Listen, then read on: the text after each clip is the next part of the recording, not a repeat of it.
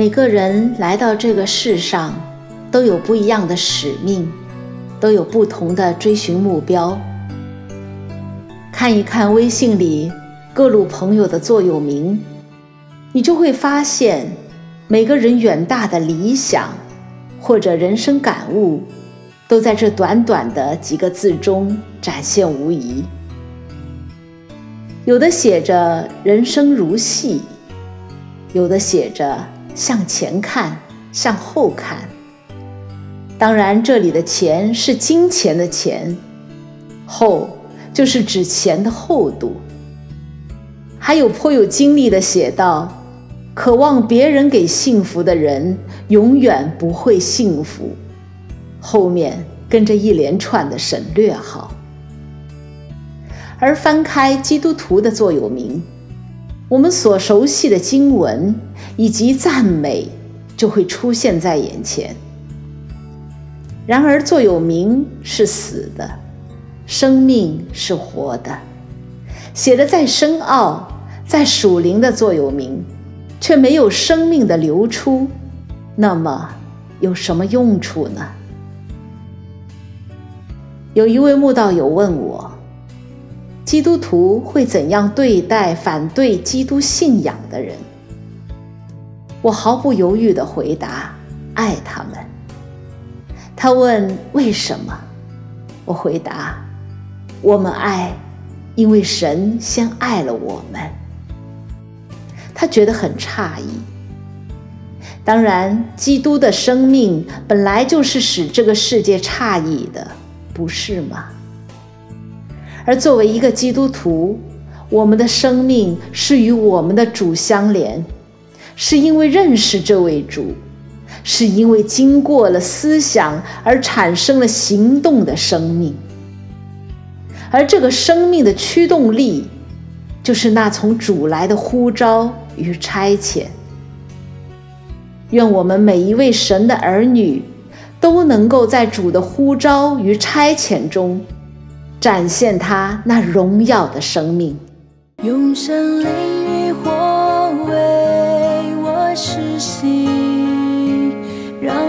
充满天上的能力，让生活烧尽邪气。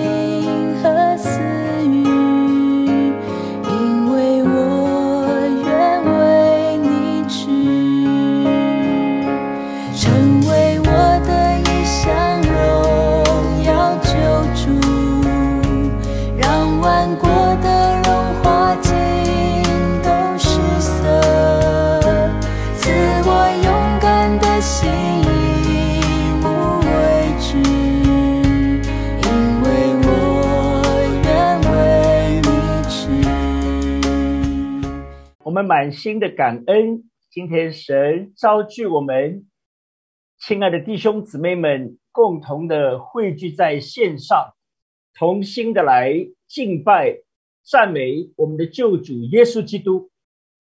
今天也是我们连续这三天 ECM 欧洲校园事工的首届的宣教特会的最后一堂，我们何等感恩！在过往的两天当中，我们实在看见圣灵在我们当中的工作，借着上帝自己宝贵的话语和他仆人在神面前的领受和生命的见证，让我们共同的来思想这一条恩典生命之路，来学习效法亚伯拉罕这一条信心的道路。能够走进神的命定当中，所以当我们来到了这次宣教特会的最后一堂，我们特别要再次围绕着上帝的呼召和他对我们的差遣，来共同的思想和回应神对你我的生命里面的带领，让我们在挥别。二零二一年，在迎接二零二二年，在这样一个交替的时刻，更能够清楚的知道你我未来当怎样的更深的来走进神的旨意当中。我想今天也是，不但是主日，也是当我们普世欢腾来迎接救主降生，在圣诞前的最后一个主日。虽然因为疫情的关系，今天无论在北美、在德国、在欧洲、在许多地方，似乎好像气氛。圣诞的气氛不如往常，许多德国传统的圣诞市场都因为疫情而关闭。但是，我想外在的都不能够真正的来取代圣诞的核心是什么？Jesus，耶稣是整个圣诞的中心。Jesus。is the reason for the season。今天一个不认识上帝的人，他可能陶醉在热闹非凡的圣诞的氛围当中，他可能借着这个季节，借着圣诞的假期，吃吃喝喝，或者是出去度假，或者是去采购一些他想要的物品，或者期待着别人送他一些礼物。但是对上帝的儿女，我们很清楚的知道，若是没有了耶稣基督，任何的包装起来的这些的外在的所谓的圣诞，就毫无价值，毫无意义。虽然圣诞的时候大家见面都会问候，祝你圣诞快乐，但是我想，如果没有耶稣基督，今天人们从哪里去得到真正的快乐，得到真正的平安，得到真正的幸福呢？所以，当神的儿女我们共同聚集在这里的时候，不但是我们用诗歌，用我们的心打开来迎接这位救主，更是让他真正降生在你我的心里，让他不但是我们的救主。也是我们生命的主，能够带领我们更深的走他要我们走的道路，进入他对我们生命的计划里面，让他的旨意能够真正的来成就。所以，我们这次宣教特会的有一个大的主题，叫做大使命。这是主耶稣在。离开世界以先，向他的门徒，也就是今天你我每一位在神面前已经蒙恩得救的神的儿女所颁布的大使命。大使命不单是神的心意，大使命也是一条引导我们更深的进入上帝的恩典，走真正的属天生命的道路。所以这次宣教特会的总的主题叫做“大使命恩典生命路”。我们在过往的这四堂的信息里面，我们看见神真正和他心意的在地上找到了那一位，他过去的名字叫亚伯兰，就是崇高的父。虽然他没有儿子，虽然。他似乎好像没有后代，但是从世人的角度，他是一个族长，他也足够的受人尊敬，他有很多的财富，他住在当时文化非常发达的乌尔。但是神的话领导他，要他离开本地本族富家。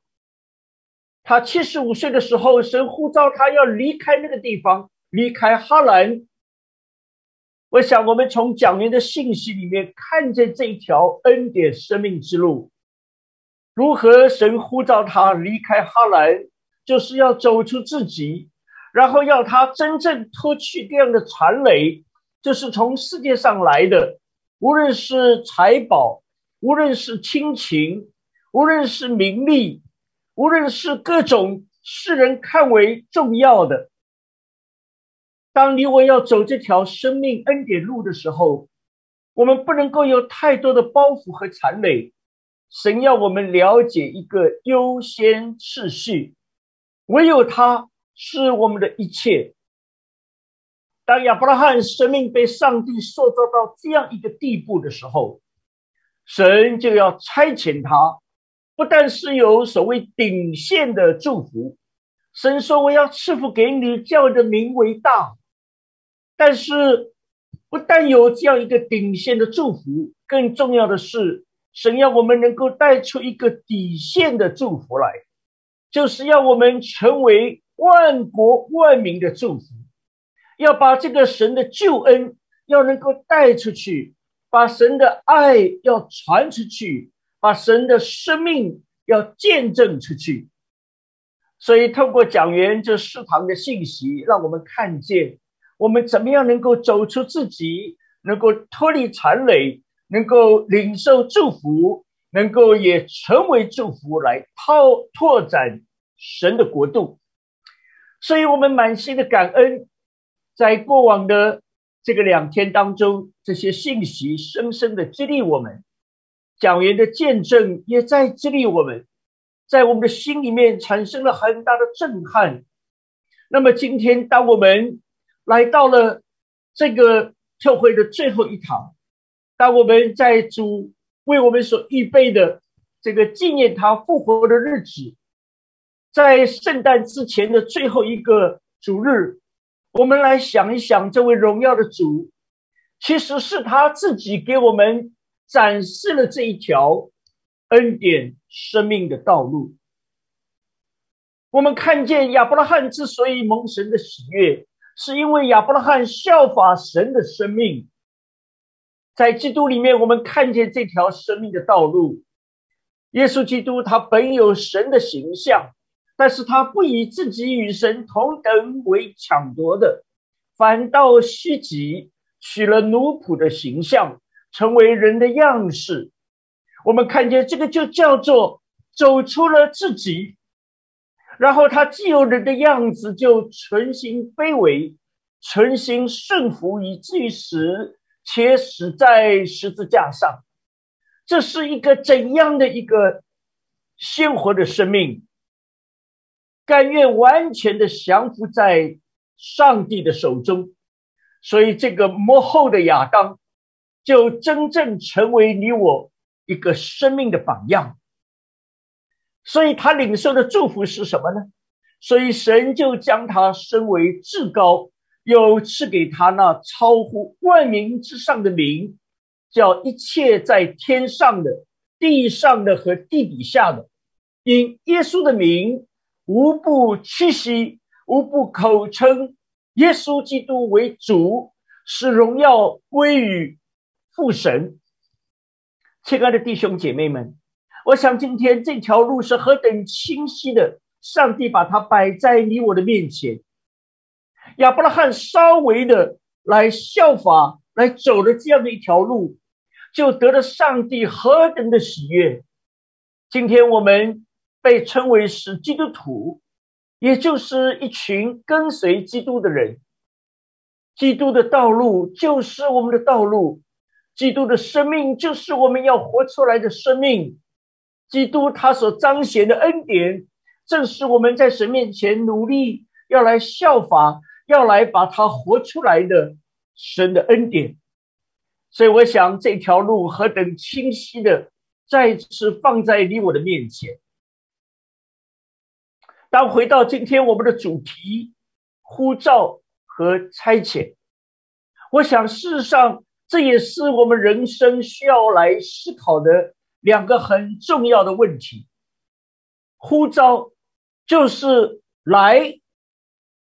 当你听见一个声音，你来到那个声音面前，那么差遣呢，就是去，就是接受这一个差遣的命令，然后你就出去。你发现，其实呼召和差遣不单单是我们基督徒常常耳熟能详的词汇，其实生而为人，每一个人都需要思考。在他的人生里面，这两个问题是他没有办法回避的。我为何而来？我向何而去？你听见的是什么样的召唤呢？你接受的是怎样的一个差遣呢？所以今天的题目不单单是针对上帝的儿女，我们共同来思想。我也很盼望今天在线上如果有福音的朋友，盼望你也同样了解，当二零二一年转瞬即逝，只剩下十来天的时候。你有没有停下你的脚步来思想一下这两个重要的问题？你为何而来？你向何而去呢？我想这两个问题就包含在今天我们要来思想、要来分享的这个题目：谁招你来，谁差你去？因为我们的人生基本上就活在。这两个字当中，来来去去之间，我们生命的岁月就在流逝，我们生命的日子就一天天的过去。如果你不明白从何而来，为何而来，你也不了解向何而去，为何而去，那么你的人生真的就是在虚空，在虚无当中就这样结束，就这样流逝。反过来也一样，当你明白了呼召和差遣，当你了解了为何而来、向何而去，你才会发现你的人生是充满了活力，是带着动力。其实，人生的活力和动力，一般也被称为，这是你的人生感觉自己是有价值的，你的人生知道自己是有目标的。好像使徒保罗说的：“我知道我为何而活着。”他说：“我的人生不是像打空气的斗拳，我不是像没有标杆的奔跑。我知道我所信的是谁。我想今天同样，神今天让我们围绕着这次宣教的特会，不但思想这一条恩典生命之路。”更是再次的来回顾、来反思你我的人生。我们真的有活力吗？我们真的带着动力吗？我们真的清楚谁在呼召我们，谁在差遣我们吗？我就想到，在圣经里面，其实来来去去是经常出现的词，来。代表着一种呼召，去代表着一种差遣。但是，请你留意啊，不只是今天那位爱我们、为我们死的主耶稣基督，他在呼召和差遣我们。当我们读到圣经里面，特别是这个，当我们读到圣诞的这一段记载的时候，其实我们首先看见的是地上的君王。他也照样在呼召，他也照样的来差遣。我们都知道，那个时候有东方的三位智者，他们因为看见天上的星，所以他们就跟着那个星，他们要去寻找这一位的弥赛亚。但是他们走着走着，忽然间那个星星不见了，那么他们怎么办呢？他们就按照自己的想法，因为他们知道这个星星要来启示有一位王的诞生。那么，当看不见星星的时候，他们觉得按照世界上的规律，按照世界上的传统，那么这个君王呢，应该是在宫殿里面降生。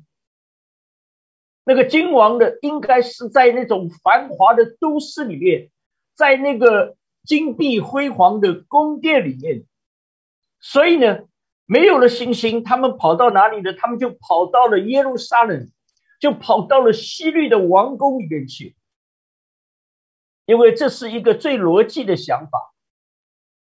那么，当他们跟这个地上的君王、跟希律来报告，说我们看见有一颗星，告诉我们有一位王要诞生。那么现在这个星不见了，所以我们跑到这里来了。马太福音第二章就告诉我们，当下这个希律他就暗暗的招了博士来，细问那星是什么时候出现的，就差他们往伯利恒去，说你们去仔细寻访小孩子，寻到了就来报信，我也好去拜他。所以你看见这里出现了招，那里出现了差，这样的招和差，在你我还没有信主以前，其实是我们再熟悉不过的。我们在地上的时候，我们不认识上帝的时候，也许老板在招招我们，在拆我们；地上的执政掌权者在招我们，在拆我们，甚至我们的老师、我们的学长。他们都可以招我们，他们都可以拆我们。也许更多的时候是我们的父母，他们来招我们，他们来拆我们。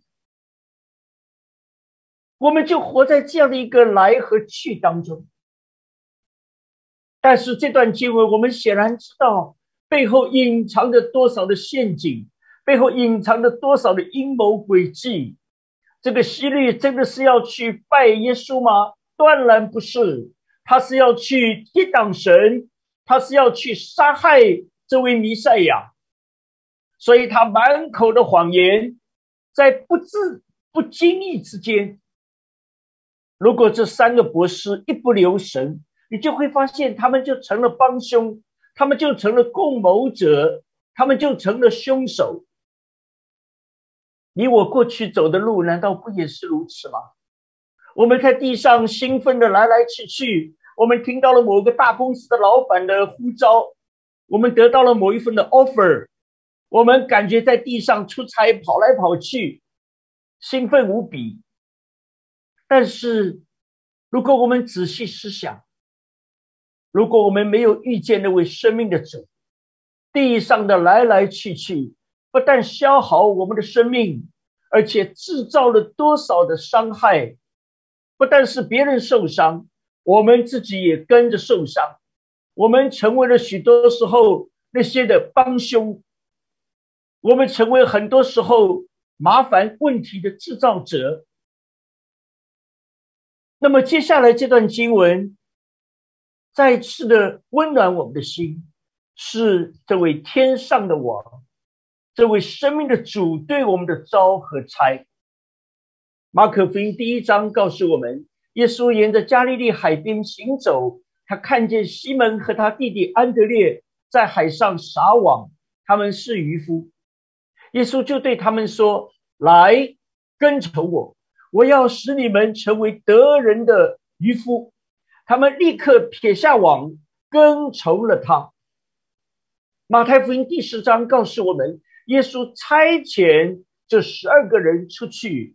并且嘱咐他们说：“要到以色列家的迷羊那里去，你们要一边走一边宣扬说天国近了。”今天你我接受的是哪一位王的招和哪一位王的差呢？如果你仔细看一看这两位君王，一个地上的王，一个天上的王，他们的呼召和差遣。是何等的不一样！地上的王的招和差，那里说西律是暗暗的招，因为地上的王在黑暗里面，他见不得光，他也没有办法让别人进入光明里面，他只能是暗暗的来呼召，他是带着欺骗的差遣，是带着死亡的气息。其实我们可以想象，当希律听见那三个东方来的人告诉他又有一位王诞生的时候，他马上就妒火中烧，他是恨不得马上就把这个新生的婴儿所谓掐死在摇篮里面，因为这个直接威胁到他的王位，威胁到他的地位，他是断不能容忍另外一位王的出现。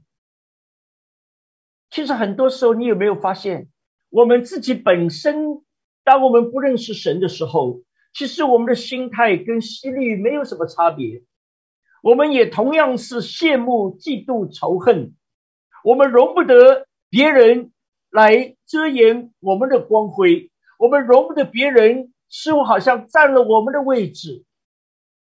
我们在地上的奔忙，不过是来而为名，去而为利，所以来来往往，正像我们都记得，中国在清朝的时候有一位皇帝，他到了扬州。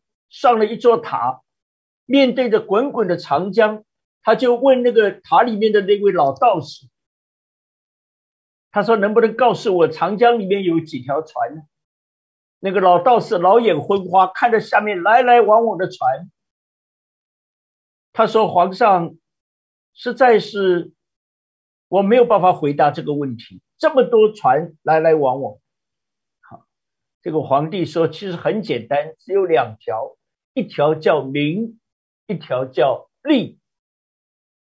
我想过去我们就像地上的犀律一样，或者我们听见的呼召和差遣，都是地上的犀律对我们的呼召和差遣。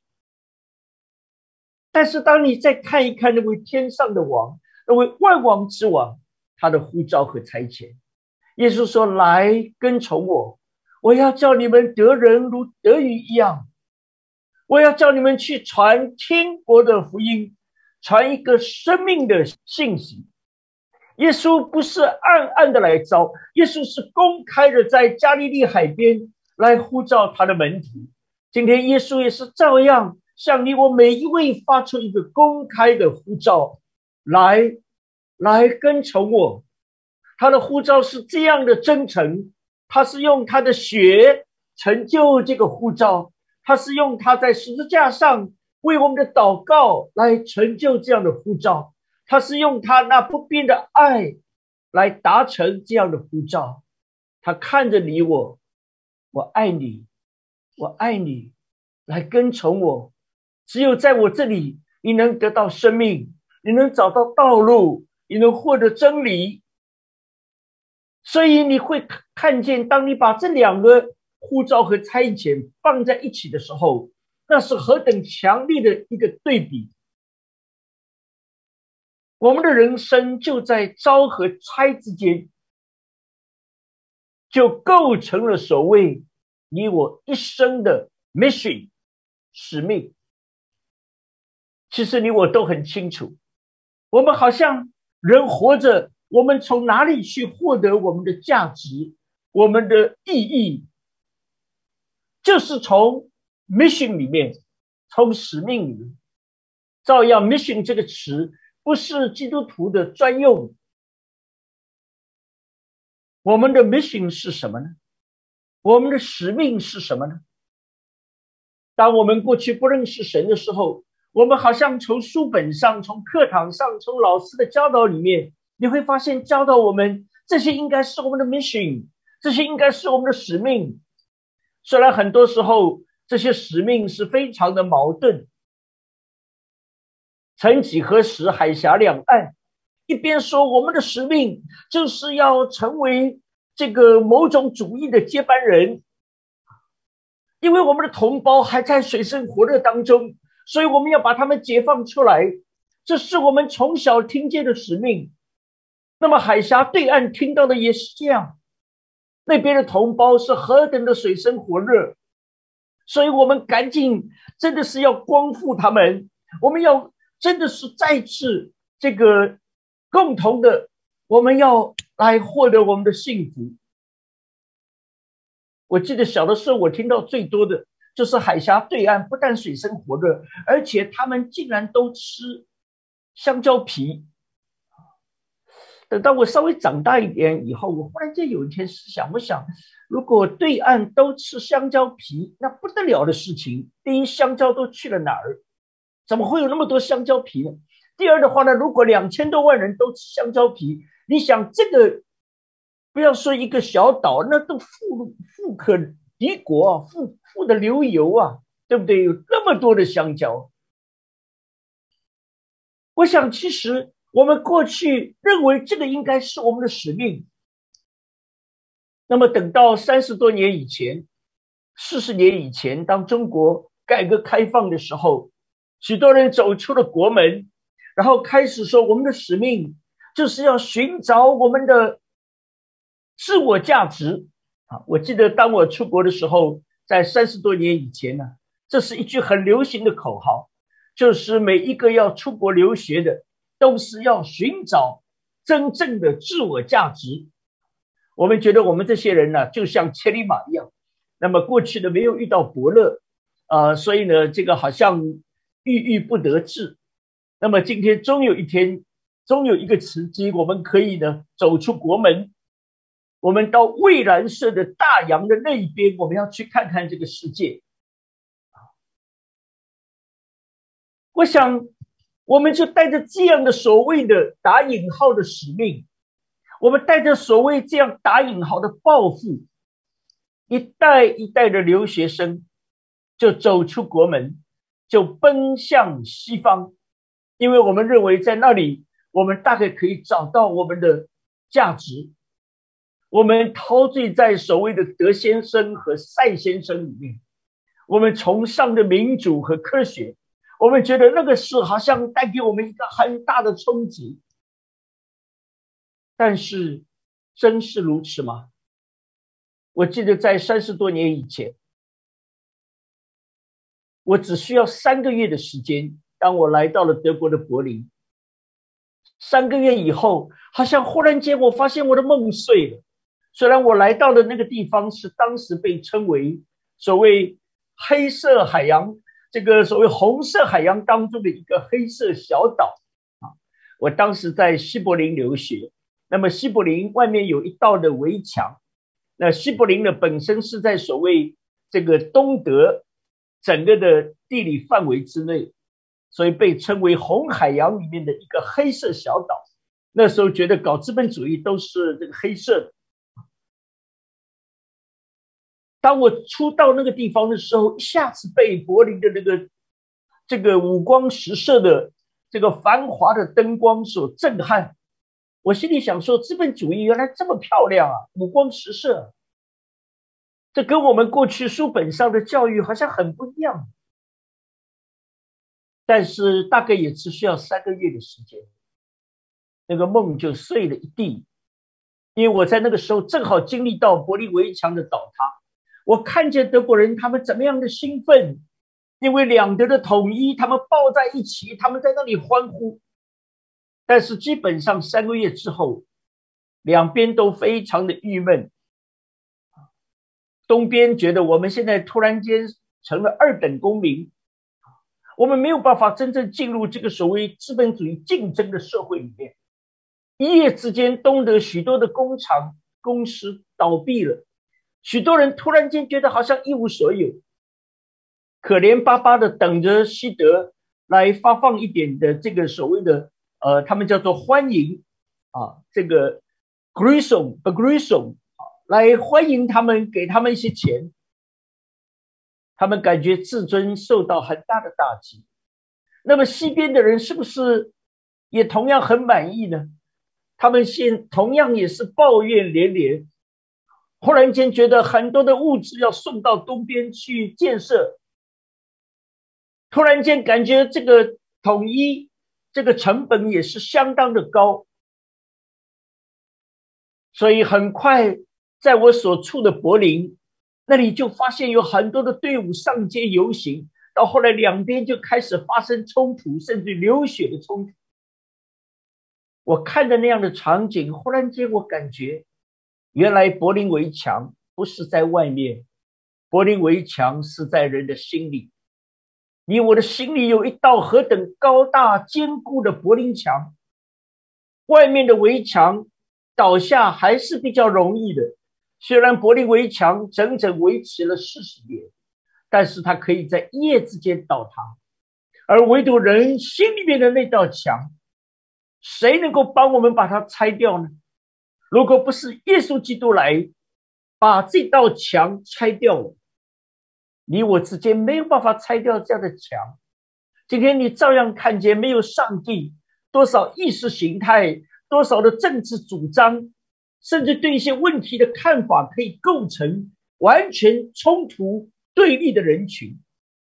无论是所谓左的、右的，无论是所谓蓝的、绿的，无论是所谓红的、蓝的，中间都是何等坚固的那一道柏林墙。所以今天，当我们了解我们的人生，如果没有生命的主，我们没有办法真正去了解我们人生真的使命是什么。也许对基督徒我们都很熟悉，有一个使命叫做大使命，在马太福音的二十八章，特别是从十九节到二十节，这个十八节开始到二十节这三节，好像。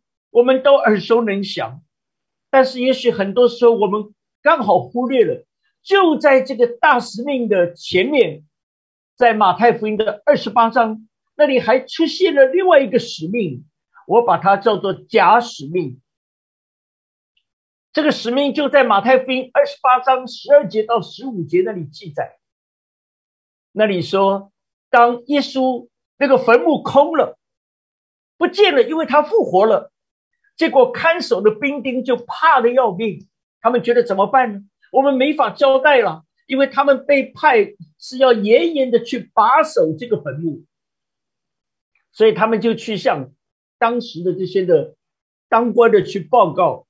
他们说：“糟了糟了，现在这个这个耶稣的尸体不见了，这个坟墓空了，我们都没有失职，但是不晓得为什么。”那你说，祭司长和长老聚集商议，就拿许多的银钱给兵丁，说：“你们要这样说：夜间我们睡觉的时候，他的门徒来把他偷去了。倘若这话被巡抚听见，由我们劝他，保你们无事。”丁丁受了银钱，就照所嘱咐他们的去行。这话就传说在犹太人中间。直到今日，你发现这个假使命跟我们接下来要试想的，或者说这几天我们共同在思想的这个真正的大使命，你发现有很多类似的地方。真正的大使命是这位天上的君王，这位我们生命的主告诉我们：耶稣近前来对他们说，天上地下所有的权柄。都赐给我了，所以你们要去，使万民做我的门徒，奉父子圣灵的名给他们施洗。凡我所吩咐你们的，都教训他们遵守。我就常与你们同在，直到世界的末了。亲爱的弟兄姊妹们，我不晓得你有没有留意过这一个真的使命。和前面那个假的使命，你有没有发现，其实他们某种程度来看，好像有很多可以类比的地方。谁在发布这个使命？前面那个假的使命说是祭司长和长老，他们手中有权柄，他们代表着地上的权势。那么真的使命？是那位真正的天上地下所有权柄都是他的那位大君王的发布，而且你注意到这两个使命都带着保证。前面那个假的使命虽然是谎话连篇，虽然是虚假的陈述，但是那些有权柄的说：“我保你们无事。”而那位真正的大君王，他告诉我们。你们不要怕，因为天上地下所有的权柄都已经给了耶稣基督。使命的内容是什么呢？那个假的使命说：“你们去传，就到处去说他的尸体是被他的门徒偷了。”这明明不是一个事实。如果你了解当时犹太人他们那个埋葬的风俗，你就知道不可能。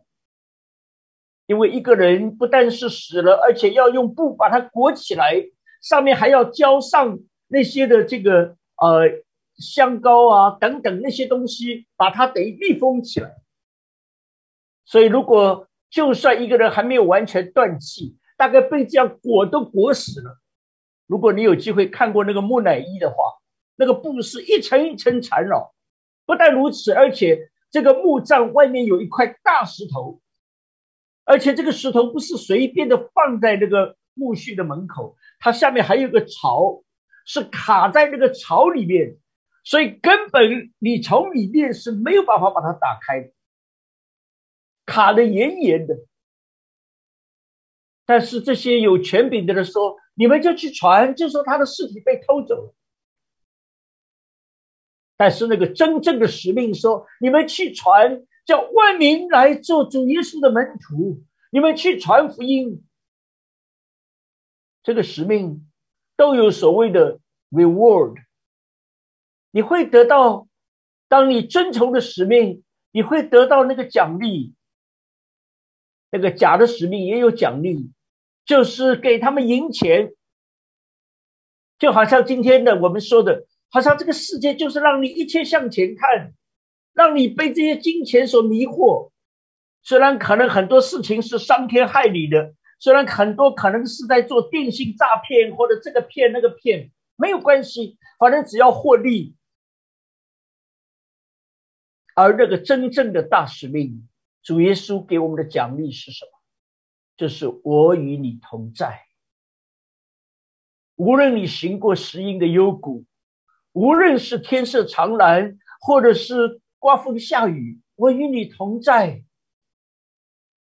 而且你注意，这两个使命好像似乎都有时效。前面那个假的使命说，这些做假的这些。接受了这个使命呢，他们去做的，直到今日，弟兄姊妹，因为过去我们不认识神的时候，其实这正是我们认为的使命。很多时候我们明知道这是虚假的，很多时候我们明知道这是损人，也不太利己的，但是我们被利益所驱使，我们就在地上，所谓在这个滚滚红尘里面打滚，一代又一代。我们接受了这样假的使命，就在虚度我们的光阴，虚度我们的人生。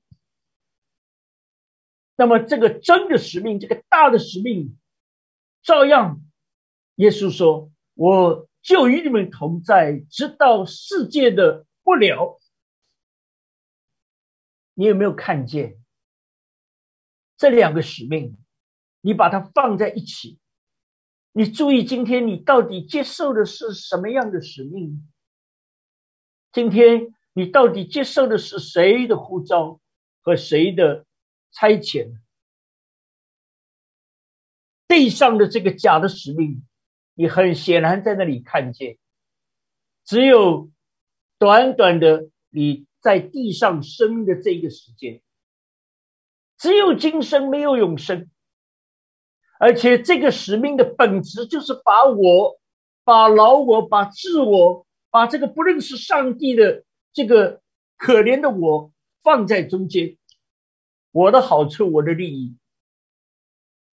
除此之外，我不管，管他是虚假的，管他是不对的，我照样奔跑。而且这个使命是何等的渺小！按照人头脑里的想象，完全不是一个真相。自己在说服自己，自己在欺骗自己。我们为着这样的一个可怜的使命在奔跑，越跑我们越发现何等的虚假残酷，完全没有任何的恩典可言。而且这种的地上的使命，最可怕的。就是他给你一些所谓期望，但是那不是真正的盼望。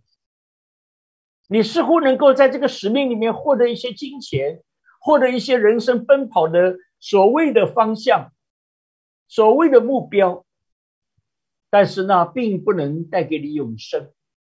眨眼间，一切烟消云散，我们的人生就这样过去。无论是过去几天讲员提到那个这个尤金啊，这个美国最大的这样会计事务所的 CEO，或者是我们都非常耳熟能详的这个 Steve Jobs，苹果的创办人。如果有机会，你去听一听他在二零零四年在 Stanford 大学邀请他在那一年的毕业生的演讲，毕业生典礼上的演讲，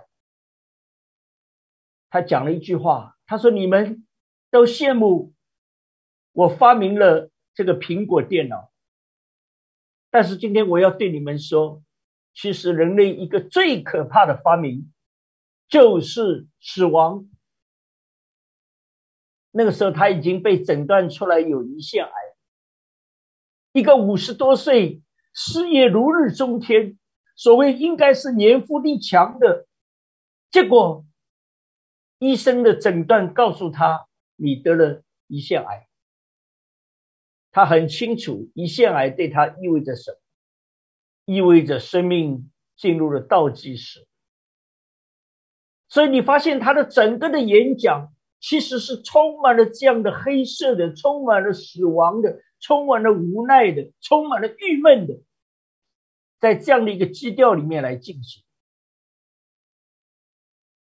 他说：“我如今发现，除了工作，我的人生没有什么快乐可言。很多东西失去了，都还可以得到，但是唯有生命，唯有生命。”失去了，你就再也得不到。我想，其实不必他讲这些道理，我们好像都懂。但是你会了解，当我们没有认识真正那个大使命的时候，我们就把我们的生命、我们的青春、我们的岁月、我们每一天的光阴，就消耗在地上那个假使命当中。我们为这个使命，让我们喜怒哀乐，让我们的情绪高高低低。让我们的人生所谓去奋斗，这正是魔鬼撒旦的诡计和伎俩。有人把将要过去的这一年，二零二一年，叫做是娱乐界的大型翻车之年。我想，也许线上许多年轻的，大概对这些都非常的熟悉，不会陌生。因为这些人都曾经是所谓的钢琴王子也好，东方猫王也好，国民偶像也好。从年初那个郑爽那个事件开始，有人说郑爽也不爽，当然爽不出来了。那么一直到刚刚最近发生的这个王力宏的事件。一幕一幕，就在短短的这个当，这这些还不过是几个所谓代表性的人物，都是所谓天王级别，钢琴王子也好，东方的猫王也好。我想今天如果没有上帝，其实你我都跟他们一样，他们不过只是知名度比你高一点。他们不过只是网络上的粉丝比你多一点而已。正像使徒保罗讲：“我过去不认识神的时候，做了多少事情，我就是罪人当中的罪魁。”所以老师说，我们也不必搬个小板凳在那里吃瓜，然后拿着指头指指点点，这个人又这样啦，那个人这样。我最近看到很多评论。有些人大言不惭，哎呀，我多年前我老早就说了，这个这个人不可靠了，我老早就预言了，他一定出事了。问题是，你可以预言别人出事，大概你对自己的出事，同样有没有真正的警觉呢？我记得有一次我参加我的一个大学的同学会，啊，聊天当中，后来好几个人跟我说。哎呀，陆家，你不晓得，现在我们这些人啊，都是喜出望外。我还没听懂，我说什么叫喜出望外？他们说就是喜欢出轨，盼望外遇，简称喜出望外。好像变成一种无所谓，只要我喜欢，有什么不可以？这就是你人生的使命吗？是的，如果没有真正的呼召和差遣，我们就活在这样的当中。我就想到老鼠和米缸的情形。一只小老鼠跳到了米缸里面，非常的高兴，非常的兴奋。从此我吃用不愁。你看这个一大缸的米呀，够我吃了。但是他没有想到，吃着吃着吃着，这个米就少下去了。直到有一天，忽然发现他已经在这个缸里出不来了，就活活的饿死在米缸里。亲爱的弟兄姊妹们，多少次我们的生命难道不是一样吗？我们其实跟讲员这两天的见证，很多时候能够在我们心里面引起共鸣，因为我们差一点成为那个饿死在米缸里的老鼠。我们自以为我们有了一份好的工作，我们有了高的学历，我们有了光鲜亮丽的包装，我们很高兴，我们自得意满，却不知道我们的生命正在陷阱里面一步一步通往这条世界的路。路是宽的，但是结局却是死亡。这正是我们生命真实的写照。有一位美国的基督徒，很多很多华人基督徒对他也不陌生，叫做 James Dobson。他创办这个呃爱家呃这个这个协会，一位神所重用的仆人。他过去在大学的时候，他是橄榄球队的队长，运动非常出色。而且他所带领的这个大学橄榄球队也多年获得冠军，非常高兴。那他们每一次拿冠军都有那个冠军的奖杯，那这也是学校的荣誉，所以这些奖杯都被很小心的存放在一个玻璃柜里面，然后陈列在他们的校长室里面。啊，Dr. James Dobson 他后来自己见证。他说：“过了十多年，当我从那个大学毕业以后，十多年以后，有一次我回到自己的母校，我心里面有一个念头，就是去看一看那些奖杯，因为他觉得那个奖杯每一个都有他流过的汗水，代表着他过去那些的荣誉。结果他到了校长办公室，发现那个整个玻璃柜都不见了，原来他们新换了一任校长。”就重新做了调整，做了布置，那个柜子都移走了。后来再一问，说那些奖杯都已经被丢掉了，找都找不回来。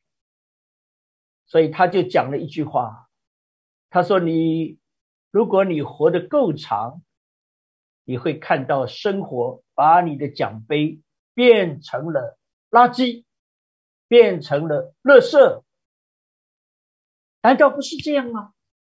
你常常会觉得，你过去所常常花很多心血所累积的，某一天成为了垃圾，成为了垃圾。我自己过去这个四年多，从美国搬到德国，然后不久前再从德国搬回美国，每一次的搬家，只给我更深的那种体会。我们生活里面。有多少其实都是垃圾？你曾经以为放不下的，你曾经以为好像宝贝，你曾经以为你投注了多少心血？我过去很喜欢集邮，那时候也没有多少钱啊，想尽办法各处去这个收罗那些邮票，有中国的，有海外的。特别是那个时候收集中国邮票，还得出不少老本呢，啊，每个邮票都不便宜啊，想尽办法，特别是去跟人家交换啦等等，花了很多时间心血。但是我发现几次搬家，老早那些都找不到了，找到了大概也不会再对我有多大的吸引。如果你活得够长，你会看到生活把你的奖杯。变成了乐色。到底什么是真正的那个属天的呼召和差遣？我们如果不明白真正的呼召和差遣，我们的人生是没有路的。你会不断的在郁闷当中，你会不断的在感觉虚空当中。这两天在小组讨论的时候，有不少弟兄姊妹好像有一种共鸣。一方面感觉信息很扎心，一方面也同时深深的反思到我们的生命，真的很多时候，好像感觉困难重重。基督徒常常是不是我们就用一句话来说：“若能离世与主同在，好的无比。”但是很多时候，这句话也成为我们的一个推脱，成为我们的一种自我安慰。我们能够就这样去见主吗？如果我们没有完成神在我们生命里面的计划，神在我们生命里面给我们的使命，说实在，我们是无颜去见他的，我们也是不合格去见他的。因为神创造我们，是要我们在他勇士里面承担责任，而这个责任是从地上，从我们信主那一刻，我们已经开始要来装备自己，要来操练自己，能够成为将来神国度里面勇士的国度里面一个合格的神的工人。所以希伯来书告诉我们。亚伯拉罕在迦南地来来去去，其实他已经明白了，他所等候的是那座有根有基的城，他的眼睛是从地到天的，所以才会有他可以不拿那个索多玛王的那个一根线一根鞋带，他可以对他的侄儿罗德说：“你往东，我就往西。”他可以。带着他的心爱的以撒去到摩利亚山，在那里把他献给神。为什么他可以做到这些？是因为他的眼光已经从地转向了天。他知道今天他所地上所做的一切，不过是为了永恒里面来做预备。所以弟兄姐妹们，我们的人生在地上会有各样的挑战，会有各样的磨难。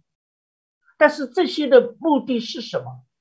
如果这些目的、这些的磨难和挑战没有促使我们把它看作一个机会去操练自己，那么我们真的就是白白的受苦了。神断不会做突然的工作，他借着一切的环境也好、困难也好、挑战也好，包括现在的新冠疫情也好。他在塑造他的儿女，真正能够预备他们，来完成上帝在勇士里面对我们的托付。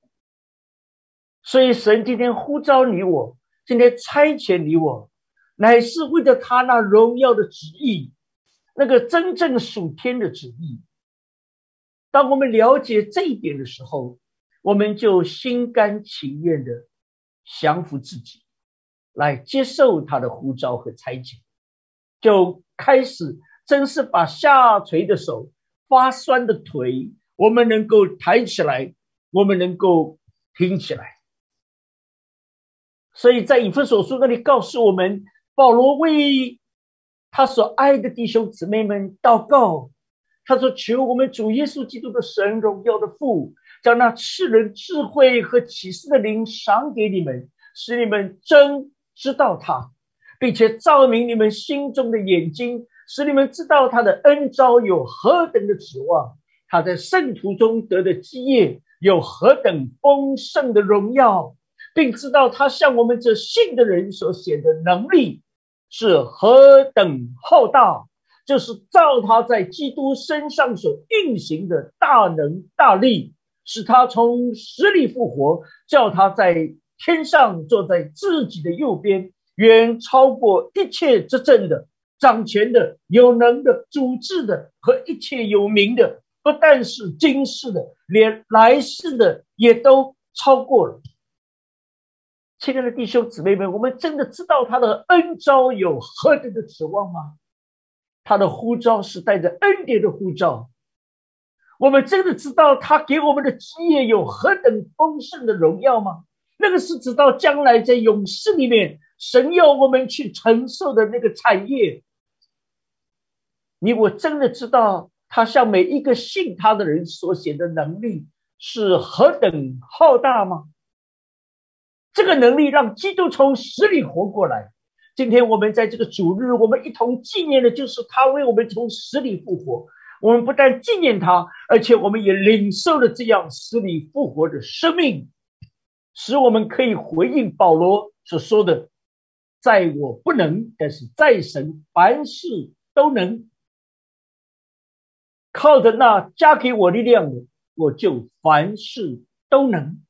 为什么他敢这样说？他有把握这样说，因为他知道这个能力有何等的浩大。那个能力叫基督能够从死里活过来，照样这个能力在我们的身上。耶稣说：“你们要做的是比他做更大的事。”我们每一个跟随基督的人，我们都得了这样的能力，就是圣灵在我们当中，在我们里面运行的大能和大力。当我们知道这三个何等何等指望的那个恩招，何等丰盛的基业，何等有能力的那个神的运行在我们身上，我们就敢于。面对二零二二年，我们就不上胆。所以这样的呼召，让我们越来越深的去认识他。保罗要我们的就是真知道他。这样的呼召给我们带来真正的盼望，是上头的盼望。这样的呼召要我们去知道两件事：我们有产业在永恒那里，在神的国度里。而且那里告诉我们，我们竟然就是他的产业，我们竟然是上帝眼中的同人，神在精心的打理，神在精心的雕琢，因为我们就是他的产业，我们也要去承受他给我们的产业。这个数天的呼召是呼召我们去了解和经历。基督怎样从死里复活的大能，而这个能力能够带给我们何等持续的影响？这两天我们听见了讲员给我们许多的美好的这些属灵前辈的见证，无论是这个呃宋尚杰博士，无论是戴德生牧师，无论是他在里面提到的许许多多那些神的仆人使女。他们每一个人所做的，好像世人看为不可思议，但是他们能够行出来，就是因为这样的能力。那么，我们怎么样能够真正的来得到这样的能力，来得到这样的呼召，来接受这样的差遣？当我们谦卑在上帝面前祷告祈求，这是这两天讲员不断提醒我们祷告。读经不是一个仪式，不是一种规矩。祷告读经是让我们更清楚去明白神对我们的带领和旨意。我们寻求圣灵开我们心灵里面的眼睛，我们寻求他光照我们，寻求他把神的话变成 rama，变成那个气吹在我们里面。当我们心中的眼睛打开。当我们里面的信心升起来的时候，我们就可以回应上帝的呼召和差遣。四年多前，就是这句话临到我和我的全家。很简单，圣灵不断的感动，走出你的舒适区，跟着我的招命行，Get out from your comfort zone and following. My calling，走出你的舒适区，跟着你的招命行。说实在，那个时候也会有挣扎。上帝啊，好像我已经对美国二十多年，快三十年住下来，已经很熟悉了。我的孩子在那里出生，好像那里有很多亲爱的弟兄姊妹，那里也有我服侍的工厂。如果我一个人到德国，大概也就算了。如今要拖家带口。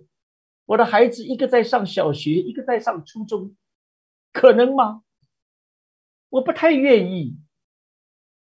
但是当呼召领到的时候，一次一次非常清楚，走出你的舒适区，跟着我的招命行。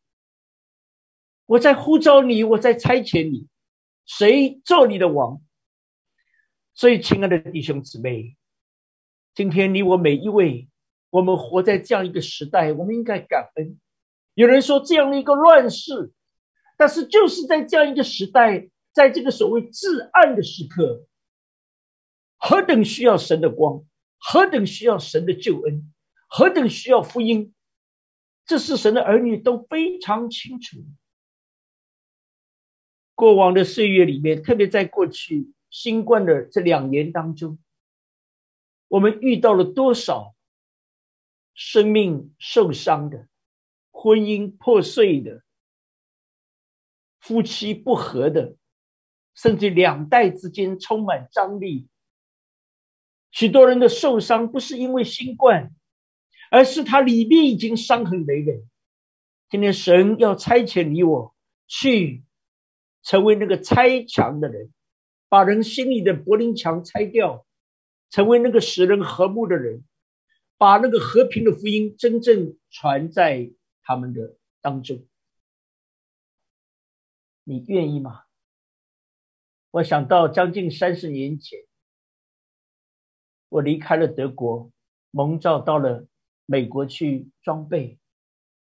我坐在那个神学院的时候，第一天我完全听不懂，因为我过去大学学的是日文，以后学了德文，也有相当多年做德文的翻译。突然间坐在一个用英文讲课的神学院里面。我是一筹莫展，完全听不懂。我就跟上帝说：“很抱歉，现在不是我的问题，因为我没有办法走下去。我不觉得我能够哪怕完成这一堂的课程，因为我上的第一堂课就是八个小时的这个密集课，他，一共有四十个小时，一天要上八个小时，一个礼拜要上。我坐在那里，我问自己。”那天我走出课堂的时候，终于熬到下课。我说我一句都没有听懂。回到宿舍那种的沮丧，然后马上就想说：“上帝，对不起。”我打道回府，不可能，不可能，怎么可能？我在这里完成我的装备。第二天早上起来，我就做一件事。我说：“既然到了美国，你不要浪费那张机票。”那么我就到迪士尼走一走，我去纽约看一看，那也算不虚此行。然后就回到德国去，我对那里比较熟悉。我在那里那个时候，我也有了德国的这个长长居的身份，有很多的朋友。我说还是回到那边，我比较习惯。但是那天我打电话给旅行社，没想到都没开门，好，他们要到九点才开门。我看到八点钟到了，我想我就走进课堂吧，我就当他英文课听一听吧。反正中间我随时就走了，我去找旅行社去安排我的旅行计划。我记得那天坐在课堂里，突然间那个老师有一句话好像跑到我的耳朵里面，我也不不晓得为什么那天我好像突然间听懂了。他说：“你们谁有需要带导的？”就提出来。我记得那天，我突然间明白这句话：你们谁有需要祷告的，就提出来。我马上就站起来，一站起来，自己就很后悔。我说：我现在我站起来，就代表我要分享啊。那我讲什么呢？我讲日文吗？我讲中文吗？我讲德文吗？我看着那一群美国的同学，那一刹那，我忽然觉得，我干嘛要站起来？但是同时，这个心里面好像各种的情绪在那里翻腾。我记得最后我结结巴巴说了几句话，我很诧异，他们大概也是似懂非懂。那个意思就是，我其实昨天我啥都没听懂，我现在打算要离开。当我还站在那里的时候，我看见那个教授，一头白发的一个老教授，他曾经是哈佛大学。人类学的 PhD，以后在非洲有几十年的宣教，当他晚年的时候，他跑到神学院，就教导学生，要把他多年宣教的经验传递下去。这位白发苍苍的教授就直接走到我的跟前，看着我，就在我前面跪下来，就跪在地上为我祷告。我一低头就看见那一头的白发，然后我看见许多同学走出他们的位置，走到我跟前，全跪在那里，围成一圈为我祷告。那一刻，我真是感觉我我站不住，我就跪下来，一跪下来，那个眼泪就是夺眶而出。其实他们祷告什么，我也都没有听到。但是在此心里面那种的温暖，主耶稣的话是何等的温柔。跟我走吧，孩子，跟我走。我用爱来呼召你。我记得那天我泪流满面，我在心里面对我的主说：“我不再逃跑，我跟你走，我跟你走。”亲爱的弟兄姊妹，这一走走了将近三十年。从一九九二年到如今二零二一年将要结束，我想到这三十年来都是他的恩典，实在是一条恩典和生命之路。我们不能，但是他能。愿这位充满大能的上帝引导你，真正走进二零二二年，让我们真知道谁在招我们。谁在踩我们？好了，我们不再浪费自己的生命，为他而活。我们一同来祷告。阿爸父，我们谢谢你，主啊！当这三天的宣教特会马上要结束的时候，当神的儿女在这里敬拜你的时候，主啊，愿你的圣灵牢牢的抓住我们。主啊，你在我们里面的感动是不会突然的。让我们真看见、真听见，谁在招我们，又是谁猜我们？让我们真了解什么是我们真正的使命。我们不能被那个虚假的使命所欺骗，乃是要来回应真正的那个大使命，要进入你的心意里面。当我们在这里祷告的时候，我里面特别有个感动。我愿意奉主的名，向今天线上的每一位亲爱的弟兄姊妹发出一个呼召来。奉主的名，今天我邀请你，如果你愿意靠主的恩典，把自己的人生完全交给他，靠主的恩典来完成他对你生命里面的计划，你今天愿意有这样一个励志。我请你好不好？你这个时候就在 chat room，在我们的聊天室里面，你就打一个一来做一个回应，代表你愿意一心要来听神的话，你一心专注，你的眼目要专注在他身上，你愿意他成为你唯一的那个标杆，你愿意听见他那唯一的声音来引导你。如果你愿意，亲爱的弟兄姐妹，可以这个时候，你带着真诚的心，在主的面前，在聊天室打上一个一。我相信鉴察人心的主，他知道你的心，他听见你里面对他的回应，对他的爱，他必引导你，保守你。就是现在。借着这个一来回应他，今年是二零二一年，但愿今年不但是在新冠里面让我们对生命有更深的认识，更是在新冠的这样的一个大场景当中，更了解我们当怎样的来活。我们不单单是要防备那些的疫情，更要防备那虚假的使命继续消耗我们的生命。凡是打一的，我们这时候奉主的名再次为你祷告，把你交在大能的上帝手中。亲爱的主耶稣，求你纪念这些位亲爱的弟兄姐妹，他们靠主的恩典，今天愿意回应圣灵在他们心里面的感动，他们愿意把他们人生从此真正完全交给你，因为主，你不单是救我们的救主，你更是带领我们掌管我们生命的生命的主。主啊，你断不会使我们失望，因为你的爱是爱到底的爱。你的能力、你的应许、你的同在，是直到这个世界末了都不会改变的保证和应许。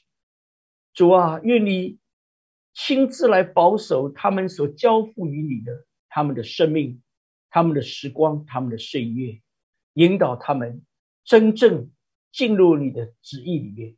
听我们如此的祷告感恩，乃是奉靠主耶稣基督得胜的名。阿门。